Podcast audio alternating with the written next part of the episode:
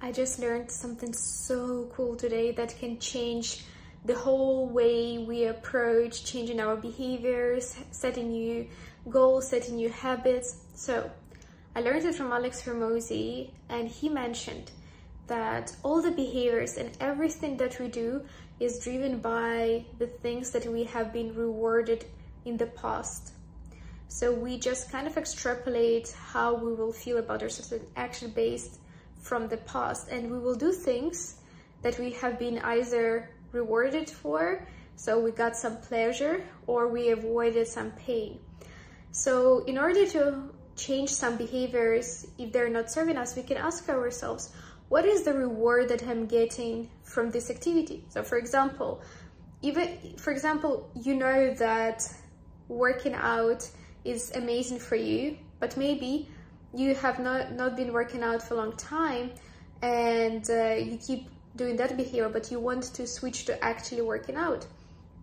So you can ask yourself, how can I make the reward of working out and actually taking that action feel bigger and be more enticing than the reward that I'm currently getting from not working out?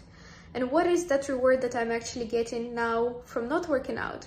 Maybe it's the rewards of avoiding pain, discomfort, and so often just it could be as simple as that, and that's why we stick to that action. So how can we actually make working out, in our example, even more enticing? Is it, for example, having the new workout outfit?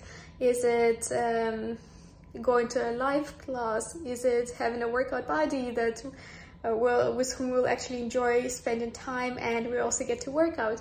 So it's all about asking ourselves that question: how can we reward ourselves more for the behaviors that we actually want to cultivate in our lives, and how do we want, and what is exactly the reward that we're feeling currently in the behaviors that we want to stop?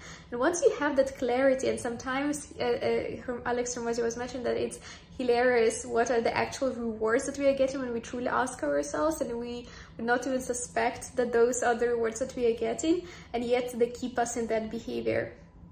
So when I ask myself now, whenever I would want to build a new habit, I'll ask myself, how can I make that action or action taken feel so rewarding, and what would be my reward in that? It doesn't have to be a physical, it could be a mental reward as well. But how can I make it so rewarding that it's so easy to take that action that I just cannot wait to take it? And having this reframe is just so powerful and makes doing hard things easy, because they would be more rewarding than the easy things. Do you see what I mean? Do you see how life-changing it is? Oh my God, I love this. I hope you love it as much as I do, and I hope it changes your life, and it helps you take that hard action because it's more rewarding. And we all know that's it's always the hard action that we achieve our goals and dreams. I hope you enjoyed this episode, and if you did, I hope to see you in the one tomorrow. Bye!